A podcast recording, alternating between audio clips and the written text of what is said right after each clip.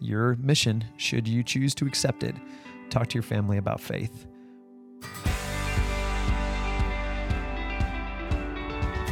Hi, I'm Colin, and welcome to The Tightrope, the podcast where we look for balance and clarity in the midst of the world that we live in. I don't think a short podcast is going to give you balance and clarity to last forever and ever. The simple hope is that each week we can help you to take a step forward. This week's episode is going to be short and sweet and simple. Talk about faith with your family.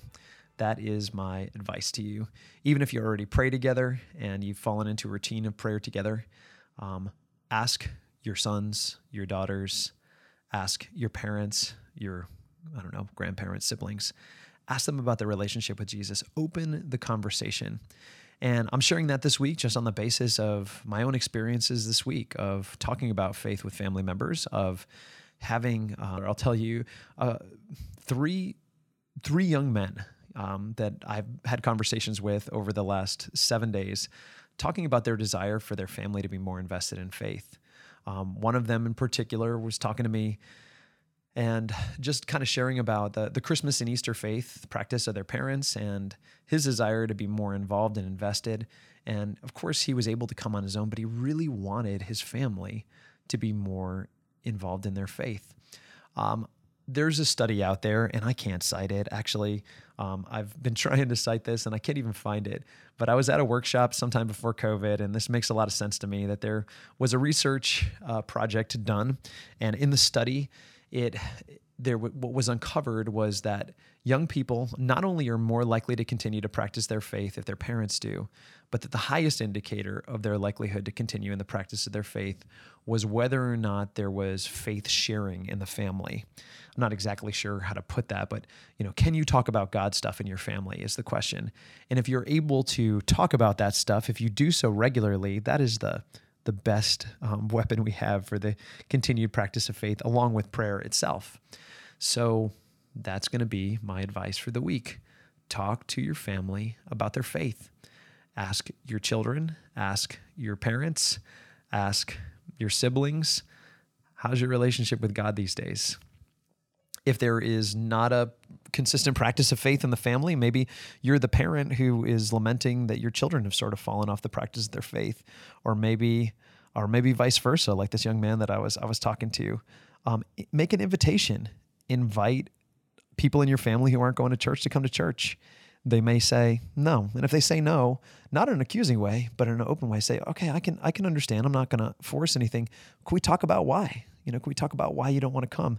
And that might open a further conversation, and it may take many conversations. It may uncover a deep level of hurt when it comes to faith and God and religion. It may uncover a, a quest that somebody is on. It may uncover that somebody is disbelieves in God. It may uncover that somebody has been scandalized by things that have happened within the church. Listen and and take that information and um, try to find a way to go deeper. If there is a rupture, try to find a way to be a vehicle of healing.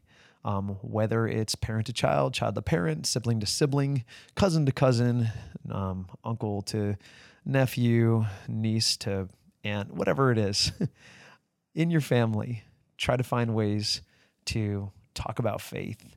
And uh, who knows what the Holy Spirit can do with that, but I'm pretty sure it's amazing things. Um, I'll just share that uh, my method for, hey, what's this podcast going to be about? Pretty much every week has been to try to pay attention to what's happening in in my life and asking the question, um, what's God saying to me that He wants to to have shared? And this one I have a very strong conviction about. Um, as I was talking uh, in a, a, couple of these conversations, one I was thinking about um, my own life as a dad and how important it's going to be over the next several years to to continue to foster relationship and conversation about God and faith and spirituality. Um, but I was also thinking about, um, of course, the people who were actually talking to me that I was trying to help through, and um, and thinking, wow, I bet that this is a lot more common. Um, I bet that there are a lot of people out there who have a desire, as this young man described it to me, just a, a desire for his family to be more invested in faith. And if you have that desire, um, I don't have like a, a tidy list of like five steps, um, but I'll, I'll give a, a, couple of pointers that I'm pretty sure are true. Um, make sure that you do a lot of listening. Um, make sure that you you pray for your family members. Make sure that when you make invitations and they are refused, that you follow up in conversation and that if those invitations are refused, that, that you continue to make them gently and lovingly. And uh, I think we can get a little further than we are now if we can just do that. So, again, your mission, should you choose to accept it, talk to your family about faith. For Ascension, I'm Colin MacIver, reminding you to take a step forward.